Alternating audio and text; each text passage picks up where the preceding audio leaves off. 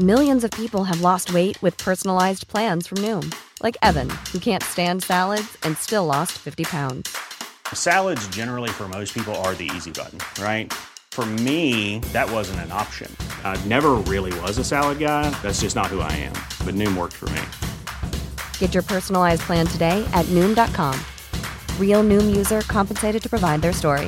In four weeks, the typical Noom user can expect to lose one to two pounds per week. Individual results may vary. Langosta Literaria. Bienvenidos al podcast de la Langosta Literaria, queridos amigos que nos oyen por allá, lejos en sus casas, ingratos lectores, como decía Baudelaire. Y esta, esta sesión de hoy la vamos a dedicar a José Agustín, grandísimo escritor que publicó su primer libro en 1962, La tumba. Y conmigo están una reunión familiar, digámoslo así. Jesús Ramírez Bermúdez, escritor, médico e hijo de José Agustín. Está conmigo Agustín Ramírez Bermúdez, artista, escritor y también hijo de José Agustín. Y quien habla aquí es Andrés Ramírez, escritor, director editorial de Penguin Random House de la edición literaria y también hijo de José Agustín. Entonces, como se imaginarán, este es un, eh, un momento divertido para hablar de nuestro querido padre, que además de ser un espléndido papá, fue un increíble escritor. Y tiene, tenemos muchas cosas que, que decir y que pensar sobre él. Y nunca lo habíamos hecho. Yo recuerdo que presentamos o hablamos con él justo en la Feria de Minería hace varios años y en esa ocasión estuvimos reunidos ahí en la Feria de Minería y no me acuerdo cuál era el pretexto, pero estuvimos conversando con él. Y ahorita él nos acompaña en la memoria, está en su casa en Cuautla, donde vive justo mi hermano Agustín, y vamos a hablar de sus libros. Que el pretexto es las nuevas ediciones que estamos sacando en De Bolsillo, que ya las verán, están increíbles. La primera entrega es Ciudades Desiertas, Vida con mi viuda, El rock de la cárcel, De perfil y los cuentos completos. En un par de meses, eh, más allá, eh, cerca de octubre, saldrán otro, otros libros, Las tragicomedias mexicanas, que son tres volúmenes, Diario de Brigadista y Se está haciendo tarde. Todos, todas las ediciones van a venir prologadas por escritores y amigos de, del autor y la otra nota que hay que dar es que todos traen portadas del maestro Pedro Friedeberg, que es un espléndido artista y las portadas ya las verán, aquí no las podemos enseñar evidentemente, pero son de primera calidad. Dos grandes artistas juntos en, un, en una portada, en un libro. Y nada, empecemos con, con esta charla, si les parece, Jesús y Agustín. Te paso la palabra, querido Jesús. Ok, gracias. Pues más que nada saludos a, a todos y principalmente a ustedes dos. Es un poquito raro y chistoso para nosotros vernos de esta forma, ¿no? Sobre todo porque, pues digo, lo nuestro siempre ha sido vernos así en, en, persona y en la terraza de Cuautla y ahora estamos aquí a través de estos aparatos. Bueno, lo que habíamos platicado nosotros un poco para, a lo mejor para, para los lectores que nos escuchan, en esta ocasión son lectores pero nos escuchan, pues habíamos pensado hablar de los libros principalmente, ¿no? Hablar de los libros y, y, a partir de ahí a lo mejor pues ya saldrán algunos temas que nos llevarán por el terreno de la biografía, de los recuerdos, de la música, eh, de la pintura, ¿no? Ahorita, para que se lo puedan imaginar quienes nos escuchan, pues yo estoy viendo, por ejemplo, a mi hermano, ¿no? José Agustín, y atrás de él hay un cuadro del hermano de, José Agustín, o sea, de, nuestro padre, ¿no? Eh, eh, su hermano Augusto, pintor, y, y, este es un cuadro sobre la última cena, pero re, reelaborada por, por la filosofía de, de ese pintor, de, de, Augusto, que lo menciono porque hizo muchas de las portadas, y, y, no sé, yo algunas de las primeras portadas que recuerdo fueron quizá portadas como la de Ciudades Desiertas o la de Inventando que Sueño, pero me voy a detener quizá en Ciudades Desiertas, porque yo creo que esa, esa novela se publicó en el 82, ¿verdad? Y yo es una de las primeras uh -huh. novelas en las que tengo conciencia un poco de que nuestro papá era un, un escritor. O sea, cuando, cuando él lo publica, yo tendría nueve años. Obviamente ya teníamos alguna idea de que era un tipo misterioso, raro, extraño, que se desaparecía por largos periodos. En la noche se tomaba con nosotros una cena y luego se desaparecía, ¿no? Y a veces reaparecía y no estaba con nosotros en el desayuno nunca. Aparecía un poquito más tarde, como a las 12 o una, o a veces hasta la una, ¿no? Y en fin, aunque, aunque estaba ahí con nosotros todo el tiempo, porque no salía a trabajar en una oficina, pues como que aparecía y desaparecía, ¿no es cierto? Y entonces como que pues uno de niño no tiene mucha idea de qué diablos estará haciendo su, su padre, ni, ni, ni creo que nos interesara tanto en realidad, ¿no? Pero sí, ustedes no me dejarán mentir, empezamos a cobrar conciencia como de que él era escritor y su hermano era pintor, ¿no? Y esos como fueron como de los primeros referentes para nosotros en cuanto al mundo de las artes.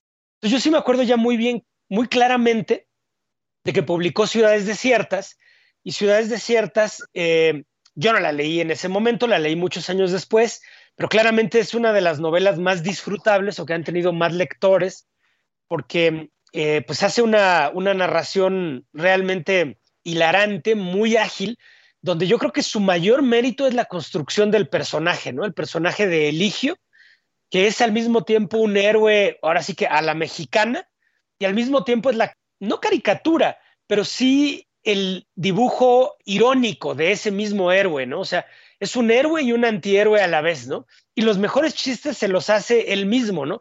Pero él mismo se permite hacerle también muchos chistes a México y a Estados Unidos, sobre todo a Estados Unidos, lógicamente. Claro que entonces cuando salió, como que la novela tenía muchos referentes para nosotros. De hecho, ahorita estoy viendo la portada que hizo entonces nuestro tío Augusto, y en la portada, pues está la, bandera de Estados Unidos quemándose, la, bandera de México más abajo, pero no se está quemando, y atrás se está viendo una carretera llena de nieve, como la nieve que nosotros teníamos allá en, en Iowa City, donde, donde, donde vivimos y donde, nuestro papá estaba en el, en el Iowa Writing eh, Program.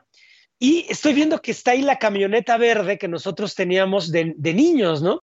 Entonces, había muchas referencias a Estados Unidos donde nosotros habíamos vivido.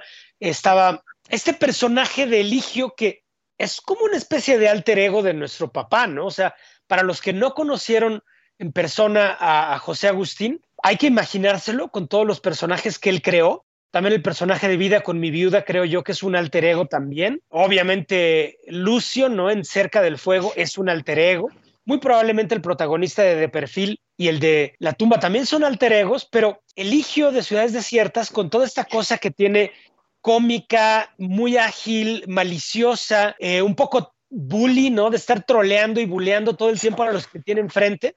Eso era mucho de la personalidad de nuestro papá, ¿no? O sea, de José Agustín de estar fastidiando a todo mundo, haciéndole bromas verbales, poniéndole apodos, haciendo chistes rapidísimos, que todavía los hace, ¿no? Y, y bueno, no sé, como que Ciudades Desiertas me hizo a mí cobrar conciencia de la relación entre la vida y la literatura. Pero ya nada más para acabar este comentario, yo quería apuntar que lo que después todos supimos, ¿no? Que Ciudades Desiertas eh, fue como el recurso que él tuvo para escaparse y a la vez para reencontrarse con la otra novela, con, con Cerca del Fuego, ¿no? Que, que, ya fue una obra mucho más eh, madura, era una obra que además interesantemente se empezó a gestar a finales de los años 70 y que al principio iba a tratar sobre un campesino morelense que se metía a la policía judicial y acababa convirtiéndose como en una especie de político que surgía desde la policía, ¿no? Y que estaba metido en un mundo de corrupción. Y, ese era el tema, ¿no? Que al final no trata de nada de eso cerca del fuego, pero, pero bueno, pues nuestro padre lo contó en alguna, en alguno de sus muchos relatos testimoniales o en alguno de sus muchas entrevistas. Pero a mí me llama mucho la atención este recurso literario, ¿no? Es decir,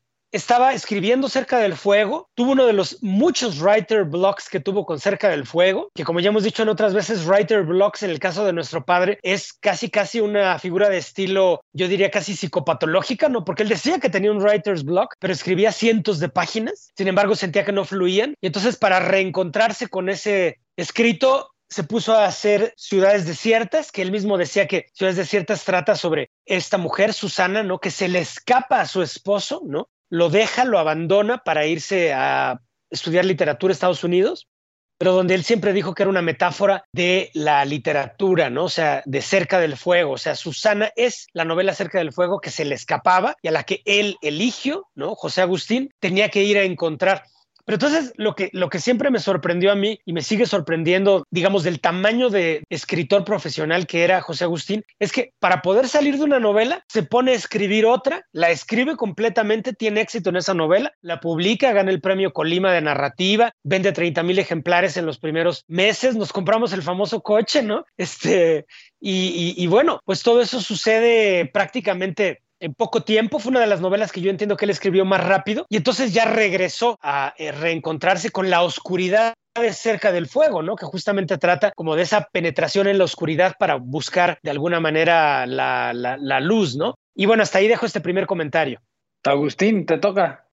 Este, hola, yo em, saludos a quien pueda estar, a quien corresponda, a quien pueda estar oyendo esto y a ustedes, hermanos, que intercedáis por mí pues eh, eh, nos, dividimos un poco, según nosotros, eh, el, tema, porque pues lo que no cabe duda es que la obra del jefe es tremendamente extensa y nutrida. Digo, quien, quien quiera, y muchos lo hacen declararse su lector, su, su simpatizante o de plano su fan, tiene mucha, mucha, mucha tarea que leer. Este, yo confieso que no he leído todos sus libros, son, son, son ¿cuántos? Más de 30, no sé. Entonces puedo eh, platicar de algunos de los que más me han impactado, de los que leí y, pues eh, como se va a reeditar. Con, con, todo, a todo lujo en edición de bolsillo, entiendo, pues hay, hay que, hay que revisitarlos todos. Eh, estarán ahí, supongo, fresquecitos en las librerías, con nuevas portadas, pues llamando la atención ahí de los nuevos, nuevos y viejos lectores tiene en su haber, pues, el jefe, eh, como ya se sabe, varias, muchas novelas exitosas de juventud, luego varias novelas también este, ya de adulto, más, más maduro, fue este, también el género que retomó al final de su vida. Durante todo ese lapso de todos sus, eh, caray, no sé cuántos años habrá escrito, 50 eh, o 60 años casi, desde que empieza de niño, pues hizo hizo novela, ¿no? Hizo cuento, eh, desarrolló muy bien todos esos géneros de teatro y guiones de cine y ensayo, ¿no? Es, lo que principalmente hizo. También eh, incursionó en la poesía, pero el maestro Juan José Arreola lo, lo, lo bateó, lo, lo desanimó en ese sentido, entonces sus poemas quedaron ahí en las libretas antiguas de cientos de libretas que tiene escritas a puño y letra, eh, cada vez más ilegibles conforme se va volviendo así, este, casi, eh, como dice aquí el hermano, un psicópata de, cientos de libretas como en Seven, ¿no? Llenas, pero no de disparates, sino de, pues de, de, ideas y, y, desarrollos de sus novelas que, algunas se hicieron y otras no. Eh, entonces, eh, a, mí me encanta, eh, por ejemplo, una de ellas, este, que es el rock de la cárcel, que no sé, pues bien a bien, a bien cómo diagnosticarla, porque es, este, pues no es exactamente una novela, pero vaya, es un texto autobiográfico o varios textos autobiográficos unidos, pues es el único libro donde mi jefe incursiona en la no ficción, tan de moda ahora, y bueno, salvo, vaya, también hizo ensayos, pero en fin, esto es algo muy narrativo muy literario y cuenta toda su infancia, ¿no? De cómo precisamente pues era un, eh, un rebelde sin causa desde siempre y un niño travieso a lo Bart Simpson desde que empieza, lo cual deja pues ahí eh, testimoniado en eh, los cuentos de Amor del Bueno, por ejemplo, ¿no? Este, y luego se arranca pues sí con sus novelas, como dices, de alter egos infantiles o juveniles de La tumba y de perfil, que también en, en, el, en, el, en, la tómbola de novelas y obras que, que tiene mi jefe, pues eh, yo elegí según eh, estas, ¿no? Para, para comentarlas. Eh, entonces, bueno, Rock de la Cárcel, pues es, es, es, un libro apasionante, ¿no? Que cuenta todo el paso de José Agustín por, pues, por la cárcel, pero ese es solo el, el, el último texto, ¿no? Realmente él, él, habla mucho de cómo se, se hizo como escritor, cómo pasó por el taller de Arreola, cómo entró a Joaquín Mortiz, cómo, cómo fue desarrollando su estilo, ¿no? Cómo fue nutriéndose de, la amistad y de otras lecturas, eh, a, la vez que trataba de eh, sacar adelante su romance con pues nuestra jefa aquí, nuestra madre de, estos caballeros y yo, doña Margarita Bermúdez. Entonces, este, pues eh, este es un libro singular en la obra de José Agustín, nunca volvió a retomar el género autobiográfico, dejando ahí un vacío en su historia que recientemente gentes como el recién fallecido eh, Mario Casasus tratan de llenar en su libro José Agustín en Morelos. Pero vaya, también entonces yo quería mencionar eh, eh, la tumba, obviamente, ¿no? Que ya a la cual ya se le hizo su edición conmemorativa. La, la, tumba, pues como se sabe, habla de un adolescente de características pues como existencialistas que ocurre en talleres literarios y se mete con toda la vida cultural y se, se, satiriza un poco y em, vaya es hijo de unos padres muy eh, permisivos y, pues en fin, ¿no? Es, es una novela breve eh, que más que nada desarrolló en, en, mi jefe su estilo, de que como bien se sabe, eh, pues se volvió este referente o parte aguas de la literatura, este estilo coloquial y, sin este, censura, ¿no? Que le permitió hablar del mundo de los jóvenes, ¿no? Lo mismo hizo después en De Perfil, regresándose un poco más en el tiempo y haciendo una elipsis genial, ¿no? Con este, toda la vida de este pequeño muchacho que este, es de la Narvarte y ahí este, tiene sus aventuras eh, chilangas, ¿no? Este, y es eh, pues un libro entrañable dentro de la obra de José Agustín que, que, que también apreciamos como, como pues el nacimiento de una estrella, ¿no? Eh, eh, para mí es este, de perfil más, más completo y más este, complejo que la tumba. Me gusta más, sobre todo el final, pero vaya, eso ya es de gustos. Este, en fin, el final de, de la tumba, por ahí spoiler alert, este, vaya, no les diré de, en qué acaba, nadie lo sabe. Se dice que fue parte de la colaboración de Gerardo de la Torre, recién también fallecido, este, el tío Gerardo, de que por ahí espero nos esté escuchando en el más allá, eh, y él, este, pues por ahí mi prima, que también es escritora, Yolanda de la Torre, pues me comentaba que él, él decía que él, que él, había sido el artífice del final abierto de, de la tumba, ¿no?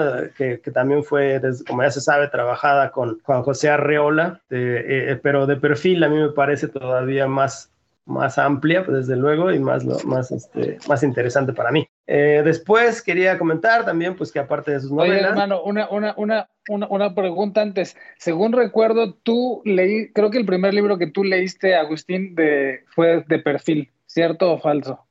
¿De mi papá? Sí, sí. Ajá. Sí, sí ¿verdad? Te, te recuerdo adolescente leyendo ese libro y muy embebido y disfrutándolo enormemente. Sí, mi papá era como receloso más de la tumba, ¿no? Pues es, es comprensible porque aunque fue primero, es mucho más dark, eh, bueno, un poco más, más, no sé, más cínico, un, poco, un libro un poco más, este, más rudo, eh, eh, una vez más, sobre todo por, por el final. Y um, este, la tumba, digo, perdón, de perfil, pues es mucho más, este, eh, bueno, yo pienso que es más, eh, más luminoso, ¿no? Eh, igual como decía Jesús, es un binomio ahí muy parecido a lo de a lo de, a lo de ciudades desiertas y cerca del fuego, ¿no? Que cerca del fuego es así la zambullida total en, este, en, en sus obsesiones y lados más oscuros, y, mientras tanto pudo desarrollar este, ciudades desiertas que es toda, toda mucho más, mucho más este, luminosa. Que, ahí, si me permites, em, comentaré otro binomio que creo que también está ahí en la obra de, de José Agustín, que sería Se está haciendo tarde y el rey se acerca a su templo. Creo que son sus dos,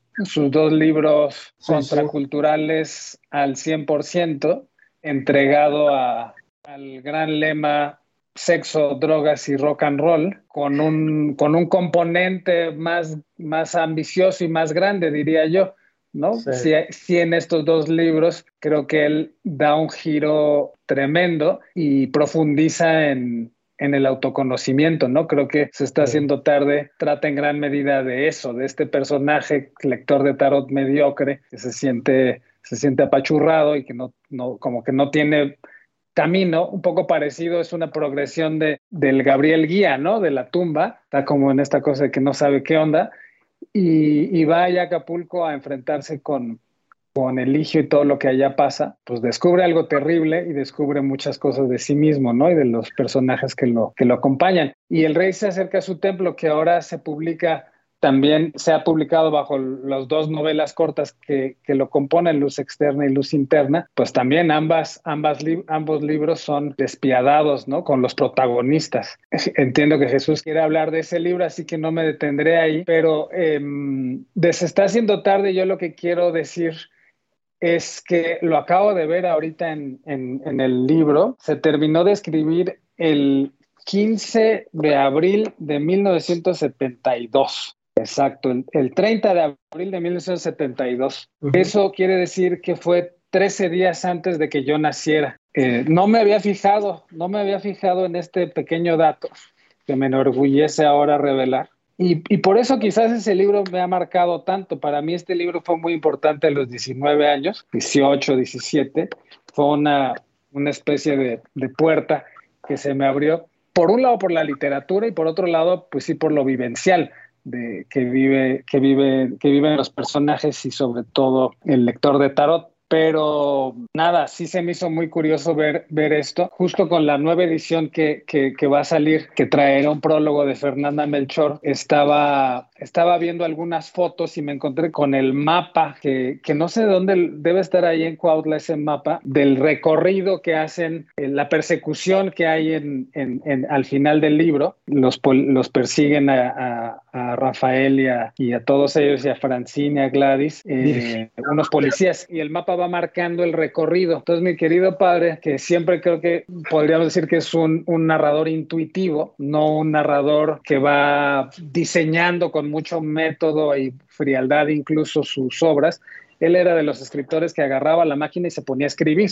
Y, pero me sorprendió el mapa justo porque hay como un trazado muy preciso de por dónde sale, por dónde entra el, el, coche. Ese mapita lo guardaremos para una edición especial que se haga algún día de, Se está haciendo tarde, que es para muchos escritores y críticos su mejor libro. Eh, está catalogado como el mejor, la mejor obra por la densidad, por la profundidad, por lo disruptivo que, tuvo en su momento. Fue escrito en la cárcel, ¿no? Él cuenta que se escribió cuando él llega eh, allá a Lecumberri, lo llevan a la cárcel con mi madre y, Salvador Rojo y, esperando en, los separos empieza a escribir este libro sobre la sobre la, la, eh, la, bolsa de papel de una torta que le dieron. Eso es lo que yo recuerdo que alguna vez contó. Y, ahí empezó a escribir el libro. Lo terminó, pues ahora, ahora, ahora veo el 30 de abril del 72, ya, ya fuera de la cárcel, ¿no? Y en fin, creo que con, con, el rock de la cárcel se complementa muy bien también, ¿no? Porque ahí sí, como bien decía Agustín, es un libro, es una autobiografía, es un libro testimonial y habla justo del, del lado B de Se está haciendo tarde, ¿no? Toda la experimentación psicodélica, eh, los viajes de LCD que tenían con sus amigos, con mi madre, con la familia, con mi tía, eh, en Acapulco precisamente, y narra justo ese, el, el cómo lo para cómo los agarran en, en, Cuernavaca, en la casa de Salvador Rojo, pues la judicial que andaban buscando a otros, a otros, a, más bien a unos pequeños narcotraficantes y, van a dar a esta casa. Y no sé, Jesús, creo que querías hablar justo de círculo vicioso, pero sí. se queda pendiente también lo del rey se acerca a su templo. Sí, sí, bueno, eh, más que nada quisiera ahorita comentar un poquito de varias cosas que ustedes han dicho en relación con lo que estaba primero que nada comentando eh, Agustín eh, en torno al rock de la cárcel. Yo también coincido que nos da una buena guía de lo que pasó en la vida literaria de, nuestro papá. Eh, digamos que en los primeros en las primeras dos décadas ¿no? de, su, de su obra, en los primeros 15 años más o menos. De hecho, el primer cuento que se llama ¿Quién soy? ¿Dónde estoy? ¿Qué me dieron? Podríamos decir que acompaña, en cierta forma, a la tumba y a de perfil. Y a mí lo que me sorprende de la tumba y de de perfil, y que está muy claro en ese primer texto del rock de la cárcel, quién soy, dónde estoy, qué me dieron, es como esa, eh, bueno, ya, ya, ya lo había dicho, ¿no? Esa agilidad, ¿verdad? Esa velocidad que puede llegar por momentos, que ya en otros textos más adelante, en, en se está haciendo tarde, sobre todo en el propio Rey se acerca a su templo y en varios de los cuentos llega a ser francamente vertiginosa la velocidad, por ejemplo, en cuál es la onda, ¿no? Ahí ya es un texto vertiginoso en cuanto a su, su la rapidez de los recursos verbales que se están presentando, ¿no? Pero, pero a mí lo que me gusta, lo que me encanta de la tumba y de, de perfil es la claridad con la que están escritos, ¿no? Que son de las pocas obras de, de, él que podemos decir que tienen una claridad que incluso pareciera hasta de otro autor por momentos, ¿no? Él, él mismo lo ha dicho que, que, eso tiene que ver con que todavía estuvieron muy escritas por el, digamos que maquinadas, ¿no? Por, por la filosofía de, la literatura de Arreola. O sea, que tallereó con Arreola prácticamente toda la tumba, ¿no? Entonces, la tumba además también tiene un poquito esta cuestión como de estar escrita sin ser poesía, pero, está, pero las frases están calculadas de manera muy pulcra, que, que tiene, digamos que esa construcción frase por frase, que todavía de perfil lo tiene, pero claro, como de perfil es una novela ya que yo creo que fueron 400 o 500 cuartillas, ya de pronto se pierde más en la trama, hay mucho más laberinto narrativo propiamente, pero, pero de todas maneras las dos piezas tienen una gran un gran cuidado en la construcción frase por frase, ¿no? Y, son muy claras, o sea, yo creo que por eso le ayudan a tantos lectores todavía a, entrar a la literatura, ¿no? Obviamente gentes como Juan Villoro han dicho que pues fueron las obras que nos hicieron escritores y demás, porque yo creo que siguen siendo obras de, mucha luminosidad y de mucha claridad. Ya dijo este Agustín, ¿no? Que una es mucho más oscura, la otra es mucho más luminosa. Y, luego entrando a la, otra, eh, al otro binomio que tú estabas mencionando, Andrés, o sea, em, el rey se acerca a su templo y se está haciendo tarde, se está haciendo tarde es una obra con una enorme densidad literaria, ¿no? Es una obra mucho más adulta en el sentido estrictamente literario de la palabra. Eh, es, un, es yo creo que es una obra para escritores, ¿no? Y por eso es la obra favorita de muchos escritores. Creo que es lo único en lo que estaban de acuerdo Christopher Domínguez Michael, Carlos Monsiváis, Juan Villoro y, eh, en alguna época mi papá, ¿no? En que era su mejor novela. Aunque comento aquí que para mi papá él siempre fue cambiando, siempre se dio el lujo de cambiar el juicio de cuál era su mejor novela, porque él podía tenía el derecho de hacer los caprichos que quisiera y por un momento decir que su mejor novela era Se está haciendo tarde, luego dijo que El rey se acercó a su templo, yo lo oí varias veces comentar que quizá era su novela más lograda. Obviamente su novela favorita por muchos años fue Cerca del fuego, que también fue mi novela favorita, no sé si de ustedes también, y quizá todavía sea mi novela favorita, Cerca del Fuego. Sin embargo, luego mi papá tuvo como una etapa de desencanto, ¿no? Con esa novela, y entonces la traicionó diciendo que no, que ya no era su novela favorita, ¿no? Que era una novela que no, que no le había quedado como él había querido, y parte de eso se refleja en que en las reediciones le cambiaba el orden y la, le volvía a meter esto y aquello, ¿no? O sea, tuvo como mucha ambivalencia con su novela, ¿no? Es como un golem propiamente Cerca del Fuego, ¿no? Porque además de Cerca del Fuego sacó todos esos cuentos, ¿no? Que luego fueron parte de no hay censura, eran eran partes de, de, Cerca del Fuego. Y luego todavía algunos de los cuentos de No pases esta puerta todavía venían de, Cerca del Fuego, ¿no? Y luego él salió con la idea de que su mejor novela era Vida con mi viuda, ¿no? Que fue otra novela que también muy redonda, que tuvo mucho, mucho éxito. Pero bueno, nada más para comentar, se está haciendo tarde, a mí me sorprende mucho, como tú comentas, Andrés, los personajes, ¿no? Son personajes muy atípicos en la novela de mi papá, muy oscuros, porque efectivamente Rafael está como atorado en una crisis existencial es un tipo reflexivo, pero como sin mucha imaginación, le falta mucha vitalidad y claro, vive en un conflicto como de cierta falsedad o de, cierta hipocresía incluso consigo mismo, ¿no? Porque él era un lector de tarot, pero un falso lector de tarot porque él sabía que no era un mago, que no era un visionario, mientras que Virgilio es todo lo contrario, ¿no? Es un tipo muy espontáneo, eh, muy natural, pero no tiene ninguna profundidad, ¿no? Eh, más que cierto ingenio verbal, que también es otra faceta, obviamente, José Agustiniana, ¿no? Pero luego aparecen estas dos, ¿no? Este, las dos eh, mujeres, ¿no? Francine y Gladys, que son dos personajes extraordinarios, súper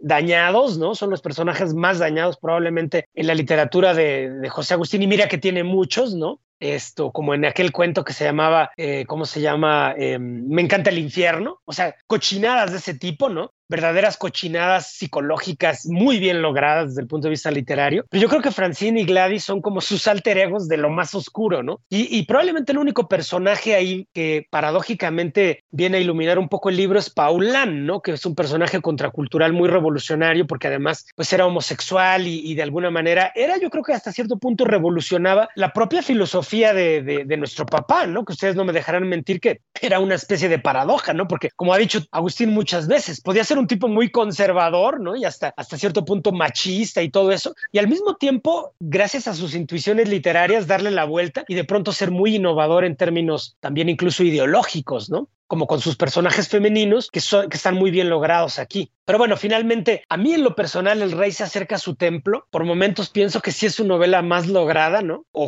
una de mis favoritas. También como al igual que él, me doy el capricho de cambiar de opinión cuando quiera, ¿no? Pero, pero lo que yo le veo al Rey se acerca a su templo es esta narración, narración prodigiosa del cuento Luz Externa, que no era el favorito de, de nuestro papá, como sabemos, ¿no? Pero que es una narración prodigiosa donde yo creo que combina casi lo mejor de su ¿no? O sea, por una parte hay muchísima innovación verbal, hay momentos muy poéticos, pero que no están logrados buscando una poesía elitista de altos vuelos, ni mucho menos, ¿no? Sino que se encuentra por la, por la franqueza, ¿no? Con la que el personaje Ernesto está narrando sus aventuras, ¿no? Además sabemos muy bien que son las aventuras de un falso profeta de la psicodelia, pero que a diferencia de Rafael, autor de cartas, Ernesto sí cree que él es un profeta de la psicodelia, ¿no? Entonces es una obra paradigmática para entender, eh, digamos, esa revolución psicodélica, ¿no? La filosofía de esa revolución psicodélica y sobre todo, pues perdónenme el término un poco academicista, ¿no? Pero la fenomenología de la experiencia psicodélica, o sea, ¿qué se siente estar en un viaje alucinógeno de hongos y de peyote y demás?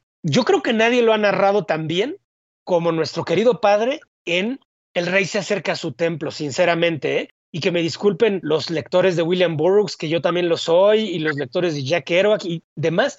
Yo no creo que alguien haya narrado viajes de, ácido, de peyote, de hongos, tan bien como lo hizo nuestro padre en El Rey se acerca a su templo, y sobre todo de haber sido capaz de transformar esa experiencia en literatura, ¿no? Con todos estos juegos tipográficos, ¿no? Que tienen esa, pues, eh, efervescencia en Se está haciendo tarde, pero que llegan a ser otra vez muy vertiginosos en El Rey se acerca a su templo. Y luego la contraparte, ¿no? De eh, Luz Interna, que es muy introspectivo, que tiene estos momentos tan logrados como cuando Raquelita va a visitar a la cárcel a Ernesto, ¿no? Y tiene sexo en la cárcel, que es una de las grandes escenas eróticas de la literatura de nuestro papá, que tiene muy buenas escenas eróticas, no por nada hizo La miel derramada, ¿no? Y que es Eres antología de textos eróticos, textos eróticos algunos elegantes, algunos poéticos, otros muy cochinos, Y hasta vulgares, pero siempre eh, pues muy auténticos. Entonces nada, a mí el rey se acerca a su templo es de las obras que más he disfrutado, este, en aquellos tiempos pues, ahí que a lo mejor coqueteé un poquito con, con, esa vida contracultural, eh, para mí fue un parteaguas, ¿no? Y además es de esas grandes novelas que no te esperas nada y te dan mucho, ¿no? O sea, porque justamente está subestimada. Sea, yo creo que le faltan lectores al rey se acerca a su templo, ¿no? Claro. Para, para pasarle la palabra a Agustín, me gustaría hacer un rápido apunto sobre la música, ¿no? Que fue fundamental en la vida y en la obra de José Agustín. El rock en particular, evidentemente, pero la música en general.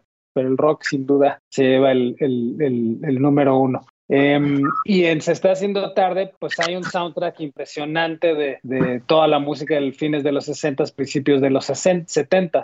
Ahí, ahí está todo lo que se debe de escuchar como, como para, para aprender. No recuerdo bien, pero en El Rey se acerca a su templo hasta donde, hasta donde sé, no, no, hay, no está tan presente eso, ¿no? Pero el cuento de que está en Inventando que sueño, cuál es la onda, que es también un cuento seminal trata de un músico, ¿no? Y de, Raquel, justamente, el, baterista Oliverio y Raquel que andan vagando por la ciudad buscando hoteles y conversando sencillamente. Pero sobre la música, los grandes discos de rock, que también algún día reeditaremos, fue un libro que, que, publicó y que hicimos con gran producción, fotos, dibujos, eh, un montón de, detalles. Él iba comentando sus, sus grandes discos, ¿no? Y, y, recuerdo, yo edité ese libro, que en fin fue un trabajo muy, muy apasionante, muy divertido. Trabajar con él siempre fue muy, muy padre, la verdad. Eh, había un respeto mutuo, pero sobre todo, pues yo lo iba siguiendo, ¿no? En general, el editor tiene que ir siguiendo al autor, porque él es el que trae... Eh, digamos, la mano, ¿no? Y con los grandes discos de rock fue así.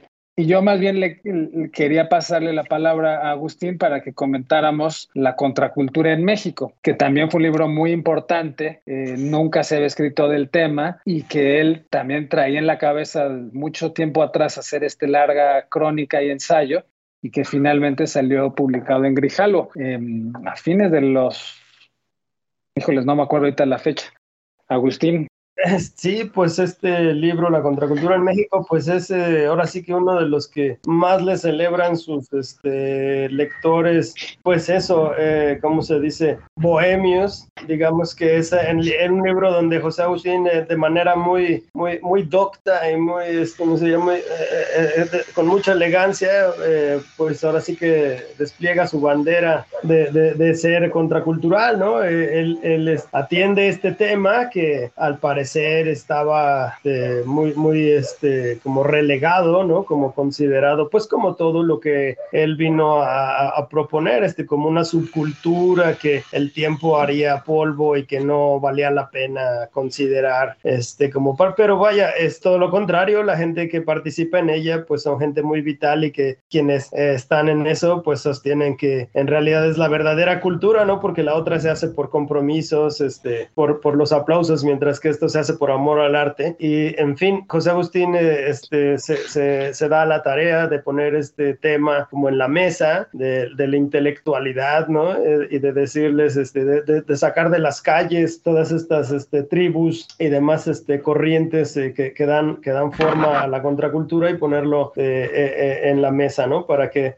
pudiera ser analizado y entonces disecciona ahí los movimientos de los pachucos y de los hippies y un poco llega hasta las, este, los chavos banda, ¿no? Los punks. el libro igual, este, él quería, requería como de una segunda parte o algo que, que, analizara como más ya todo lo que pasó después de, con esas este, tendencias, eh, pues generalmente nacidas de, alguna corriente musical, ¿no? O, varias. Eh, entonces, eh, pues tenemos hoy en día el reggae, el, el hip hop y todas estas, la electrónica, todo esto también, eh, las, músicas del mundo se considera también en, algún sentido, se tocan eh, sus vasos comunicantes y se vuelven contracultura, ¿no? Y este, siendo él, pues, que había emergido este, también de, del rock and roll, que se considera una de ellas, pues em, eh, quiso reivindicar, ¿no? Ese, ese y, y, entonces, pues, eh, como es uno de los pocos trabajos serios que se ha hecho en México sobre el tema, eh, pues queda ahí también como, este,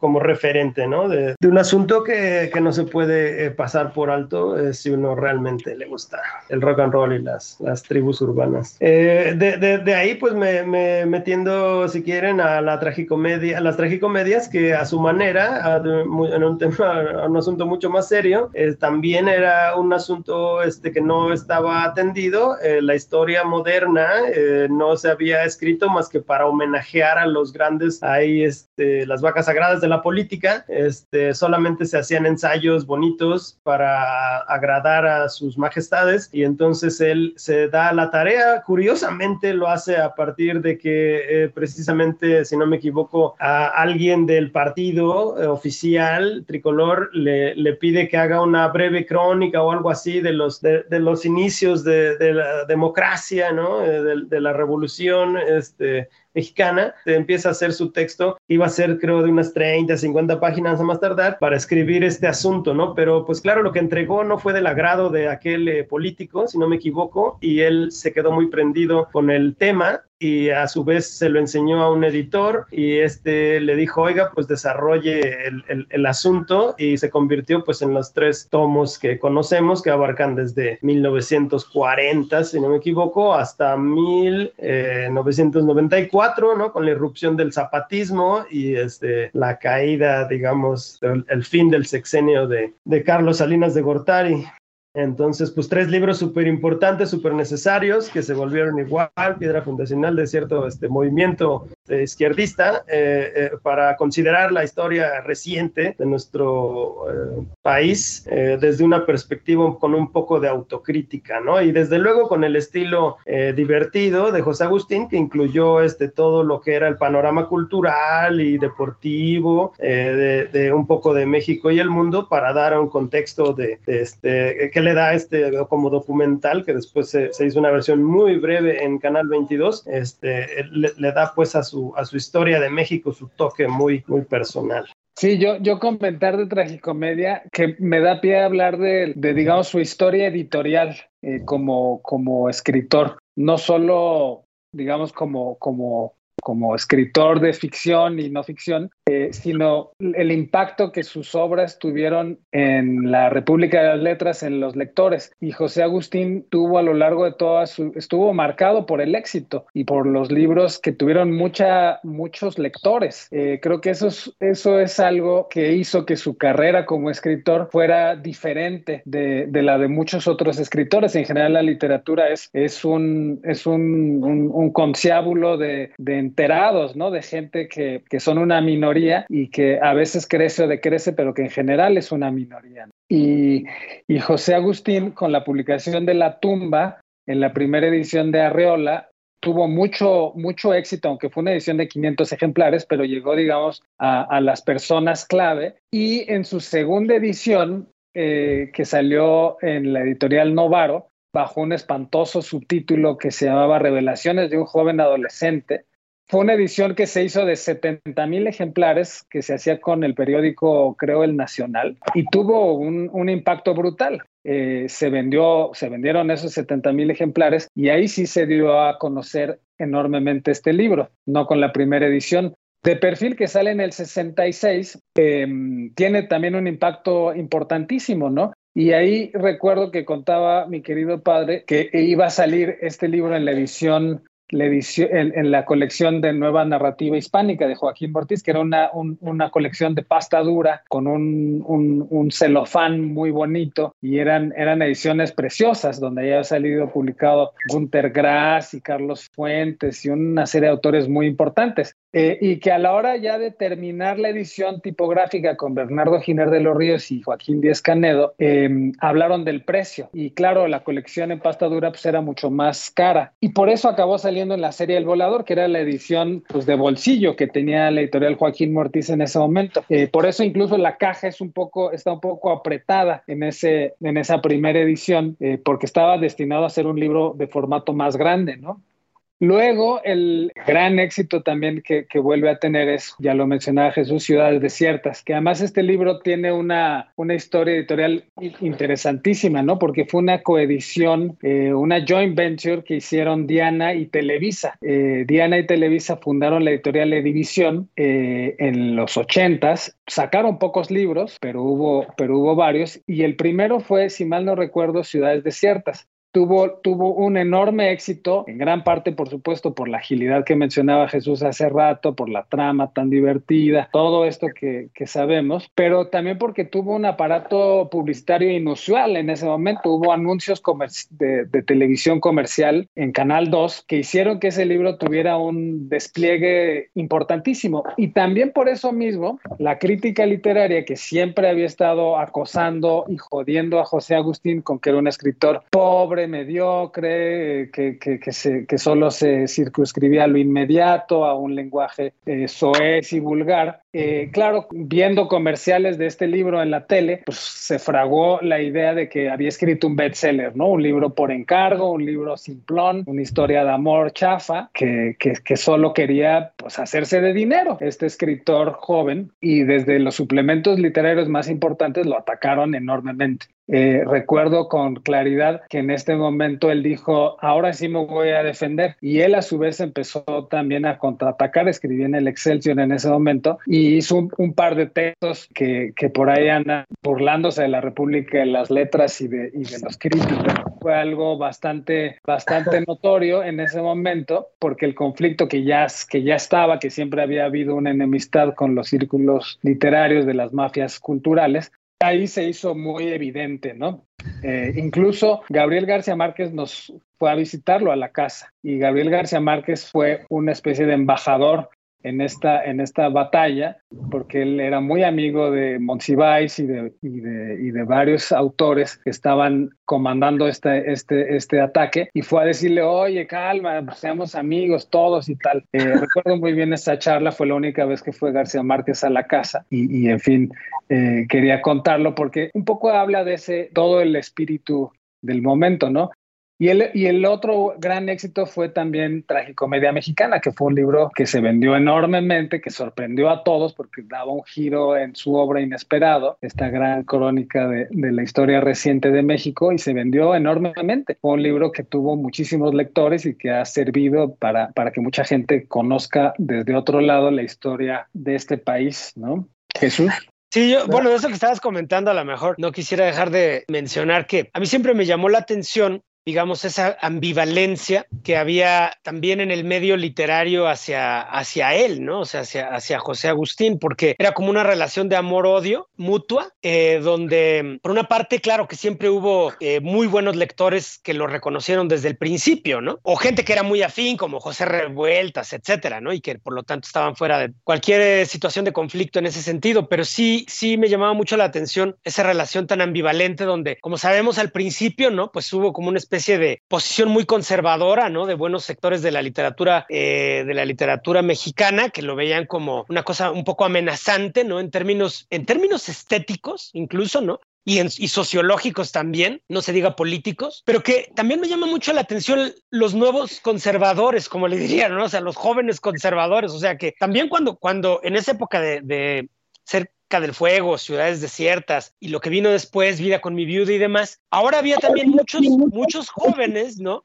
Lectores jóvenes que siguiendo un poquito los pasos de, no sé, de Octavio Paz, de Enrique Krause, de el propio Carlos Monsiváis y otros, como que sentían que Ahora resulta que José Agustín ya tenía demasiado reconocimiento, ¿no? En el mundo de la academia, de la literatura y demasiados lectores y era venerado ciertamente por muchos escritores y siempre hubo quienes lo defendieron, ¿no? Como Enrique Serna, Juan Villoro, etcétera, etcétera. Pero entonces también parte del chiste de estos nuevos críticos era también volver a, hincarle el diente a, José Agustín ahora con argumentos diferentes, ¿no? Entonces sí, sí es, a mí se me hace muy notable esa relación de, de amor-odio donde, bueno, en forma completamente parcial y sin que yo tenga absolutamente absolutamente ninguna neutralidad. Yo diría que la batalla la, sigue ganando este José Agustín, ¿no? ¿Por qué?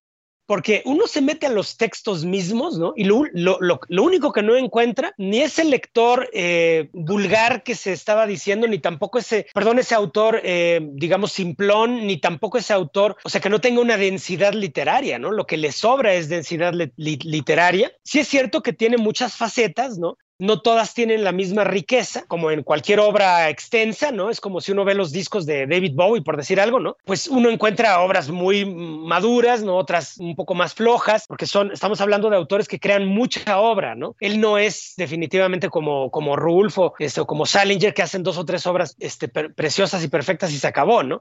Entonces, yo por último quisiera referirme nada más a los cuentos completos, ¿no? Donde me parece que, que acompañan todas estas épocas empiezan con los textos pues, más tempranos de, Inventando que sueño. Es que vivió en Francia, por ejemplo, lo que es muy representativo para mí de la época de los 60. Eh, Luto, que me parece una gran obra que acompaña como casi casi como una especie de epílogo corolario a la mejor a, trabajos como, como de perfil, ¿no? Eh, o, o, bien, o no se diga cuál es la onda de lo que ya hablamos, que es para mí pura experimentación verbal.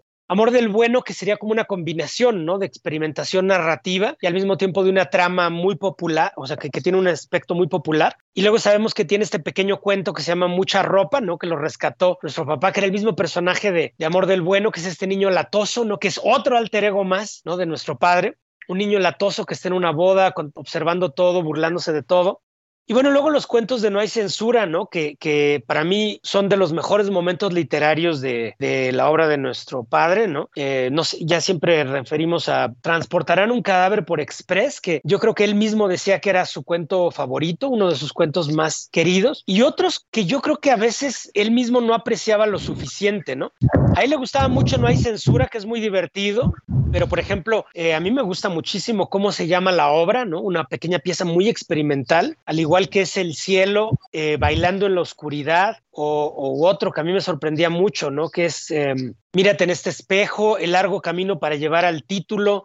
En fin, son, son cuentos que exploran ya facetas muy densas, ¿no? En estas búsquedas, yo creo que sus momentos más auténticos, todos sabemos que la psicodelia lo dejó completamente revuelto, ¿no? Por, por dentro, ¿no? Con, con aspectos muy visionarios, es un autor muy visionario, eh, y que luego la experiencia de la cárcel le metió un nivel de sordidez que pues solamente se puede comparar a lo mejor con lo de José Revueltas o con algunos otros autores posteriores, ¿no? Pero yo creo que en este libro, en No hay censura, había todos esos niveles, ¿no? O sea, niveles de claridad como en cuadro por cuadro o, momentos de ironía narrativa muy logrados como mírate en este espejo, ¿no? De este viejito que le escribe un cuento al presidente para quejarse de lo que está pasando en la cárcel, ¿no? Que es un cuento de una ironía terrible.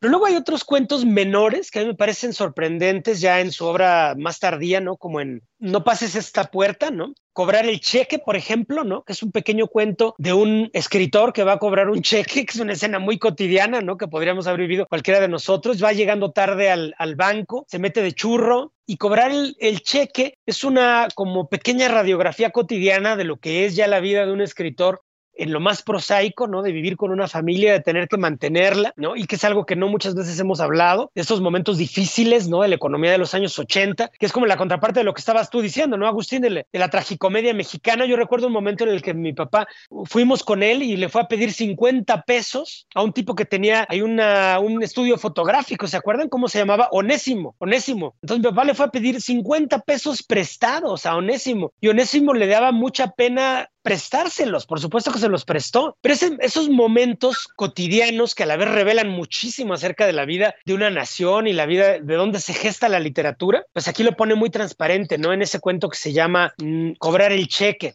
Y en fin, en, en, ese pequeño, en esa pequeña faceta, ¿no? Ya tardía, ya de los años 90, también hay unos cuentos muy logrados, ¿no? Como Las sombras llegan suavemente, que trata acerca de una escritora que entrevista a alguien que es como Octavio Paz, ¿no? Que es un cuento donde se combina al mismo tiempo esta faceta perversa de seducción, erótica y al mismo tiempo estos aspectos visionarios. A mí siempre me llamó la atención cómo reelaboraba la figura de, de Octavio Paz, nuestro padre, ¿no? Reconociéndole sus intuiciones poéticas, ¿no? Y al mismo tiempo esta como perversidad, ¿no? Que, que lo llevaba a esta escena de, de erotismo y de seducción oscura, ¿no? Lástima que sea una aurora, es uno de los textos más desgarradores desde el punto de vista erótico. Me encanta el infierno, una, como ya dije, una porquería, ¿no? Una absoluta porquería, pero muy bien lograda. Decía Juan Villoro que era un Coan gore, ¿no? Un pequeño cuento que Coan que te deja completamente despistado, ¿no? Que qué chingados pasó aquí, pero gore, ¿no? Y que era una de sus obras más, em, más oscuras y más logradas. En fin, yo, yo creo que en, en, en, los cuentos completos están algunos de los mejores momentos literarios de, de nuestro padre y, y, no quisiera dejar de mencionar que al final está este pequeño texto, ¿no? Que es sobre un ciego ¿cómo se llama? Este, los ojos de los demás, ¿no? Que es algo que él como que ya reveló lo que hubiera sido su época de madurez, ¿no? Al igual que el texto el que a lo mejor Agustín puede hablar, ¿no? Que nunca se publicó, ¿no? La locura de Dios. Y donde ya exploraba un poco más y que sí se vio en vida con mi viuda, ¿no? Estos momentos un poco proféticos, ya más de madurez, mm, con un cierto toque de melancolía y una cierta distancia, ¿no? Eh, con respecto a los eventos de México. Sí, ya, ya, ya vamos a ir cerrando, se nos va acabando el tiempo. Le voy a pasar la palabra a Agustín. Yo propongo que esta sea una primera conversación de varias. Espero que la langosta literaria nos, nos auspicie. Me gustaría que la segunda entrega la hagamos en Cuautla, Morelos, que nos inspiremos ahí al lado del, del mural de mi querido tío Augusto. Y mmm, para ir cerrando, ¿no? Un, algún comentario, algún comentario final, Agustín, querido hermano. Pues nada más quería mencionar, no sé, pues sí, este, toda la, la, deuda, ¿verdad? Que también debería de tenerle la cinematografía mexicana, pues que hablábamos de su estilo, que, que, es muy, muy moderno, muy, muy innovador y como que este, se fue al infinito y más allá desde hace muchos años atrás. Pues esta novela se está haciendo tarde, pues como que no, nunca se pudo filmar, él, él trató de hacerla, trató de hacer la película, se lo boicotearon. Eh, eh, sería algún día genial que se reediten esos textos exactamente así como, como, le decía a Gobernación, que no podía pasar, ¿no? Que tenía que quitar las groserías y le marcaban todas y cada uno de los pinches así, ¿no? Es, en fin, no se hizo, se hizo me estás matando Susana, que pues es un esfuerzo muy digno y como decíamos, pues este, Ciudades Desiertas es una obra más ligera y de ahí que se pudo convertir en comedia romántica. Sin duda es su, su novela más, más romántica y, vaya, eh, también una de las más cosas, como ya se dijo, pero vaya, también como que su, su, pues esta, alguna de sus películas así de drug cinema, que pudieran ser estas de Se está haciendo tarde o El rey se acerca a su templo, pues serían geniales, pónganse las pilas ahí, esos, eh, eh, todos esos cineastas de hoy en día, ¿no? Que, que, que las retomen porque están, eh, están geniales. Eh, en fin, bueno, yo quería mencionar también La Panza del Teposteco, ya no hubo tiempo, este, se va a reeditar también, al parecer, con nuevas ilustraciones, este, y pues eso, ¿qué más? vaya, me, me, me también, pensé en algún momento momento de la charla este, que, que um, José Agustín sí eh, vivió este terrible trance de la cárcel y también, pues sin duda también pasó momentos muy bellos en su vida, ha tenido un este, romance de toda la vida con nuestra jefa ahí, con este, un, un, un, rato este, de excepción ahí con este, eh, Angélica María, así que no se puede quejar, ¿no? Este, eh, y, y, vaya... Pues eh, el, el, de todas estas experiencias pienso que eh, es un escritor muy, muy, muy completo porque saca este, lo mejor y lo peor de sí mismo, de, de la vida, ¿no? O sea, él, él puede expresar así como eh, eh, toda esa oscuridad, todo ese, lado oscuro que él, que tenía, que tenemos todos, supongo, pero se, sumerge sin, miedo en él muy seriamente y, saca siempre joyas, ¿no? Y también este, de, de las partes buenas, del lado, como decía, una, tira cómica que le gustaba mucho en el MAT, se llamaba The Lighter Side of, entonces el lado luminoso también de la vida este, está reflejado en un montón de sus textos este, y él era así, muy, muy, este, muy, muy eh, eh, diferente, podía ser completamente dual, ¿no? En cuanto a que podía ser una persona muy amorosa, muy querendona y muy, muy, amable, que, que es, mucho se recuerda, pues, una, persona con una eterna sonrisa y, y, en general cordial y, generoso. Y por otro lado, podía convertirse en sus malos momentos en una persona completamente neurótica y nefasta. Pero este, también, pues, eh, esas complejidades le dieron forma a una, a una obra muy muy, muy, muy, eh, yo, yo, diría, pues sí, eh,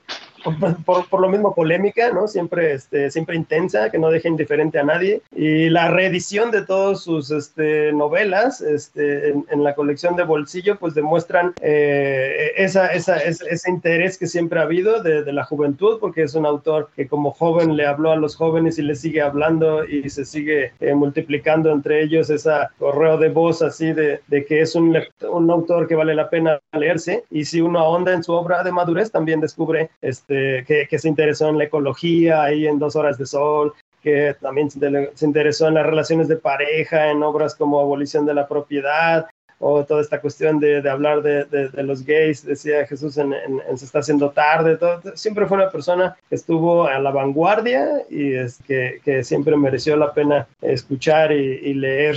Así que, pues con las nuevas ediciones se vuelve a invitar a, a todo el personal a que revisiten la, la obra este, genial de José Agustín nuestro jefe.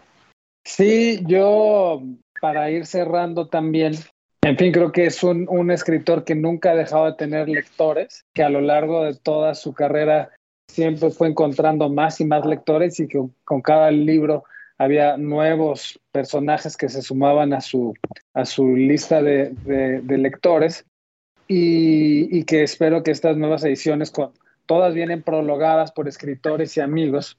Álvaro Enríguez se encarga de Ciudades Desiertas, el rock de la cárcel lo comenta Julián Herbert, de perfiles comentado por supuesto por Juan Villoro, los cuentos completos por Luis Humberto Crosswhite y Susana Iglesias en Vida con mi viuda. Las siguientes ediciones traerán también, también prólogos, las siguientes entregas, y es un poco también como para dialogar con estos libros hoy, ¿no? Estos escritores que están en, en pleno madurez o están con carreras que están arrancando comentan estos libros que por alguna razón significaron algo para ellos. Eh, y yo, para terminar, diría que estaba revisando ahorita Vida con mi viuda, que fue un libro que publicamos en, Joaquín Mortis en su primera edición en los 90, si más no, 2000, 2005, 2005, y ahorita lo, lo, revisaba, me, me, gustó muchísimo, y sí, a mí también cuando, cuando dijo él que era su, su libro favorito, eh, también me me choqueó como, como a Jesús,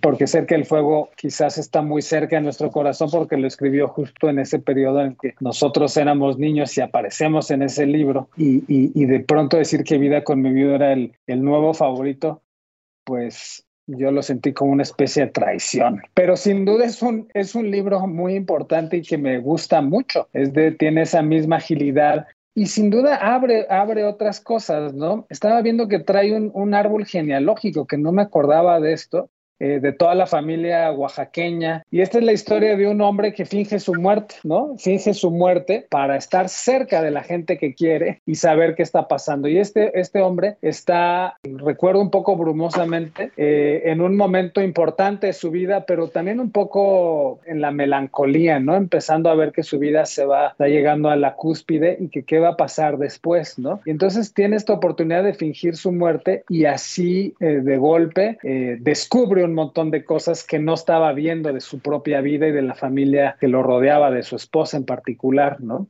Es un libro muy enigmático, diría yo. Lo voy a releer porque ahorita me intrigó muchísimo este libro y, tiene un título espectacular, Vida con mi viuda. En fin, queridos amigos de la langosta literaria, amigas y amigos, em, con esto damos por, por cerrada esta primera sesión de conversaciones sobre José Agustín. He comprometido aquí públicamente a los otros dos conspiradores de este podcast eh, sobre José Agustín, Jesús Ramírez Bermúdez, doctor, escritor e hijo de José Agustín, y, Agustín Ramírez Bermúdez, artista, escritor y también hijo de José Agustín, hermanos nosotros todos, eh, encaminados a, a seguir hablando de José Agustín. Muchas gracias y nos estaremos oyendo, si no viendo, más adelante. Genial. Vale, compren los libros.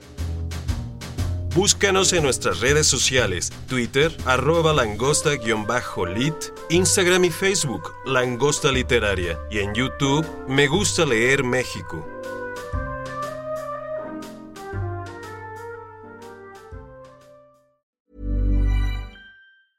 Hey folks, I'm Mark Marin from the WTF Podcast, and this episode is brought to you by Kleenex Ultra Soft Tissues your ally to help tackle your allergy symptoms this season. I love the change of seasons, but nobody loves pollen and all those other things floating in the air that make you sneeze during this nice weather. Kleenex Ultra Soft tissues are hypoallergenic and allergist approved. So fight back against watery eyes and runny noses without worrying about irritating your skin. For this allergy season, grab Kleenex and face allergies head on.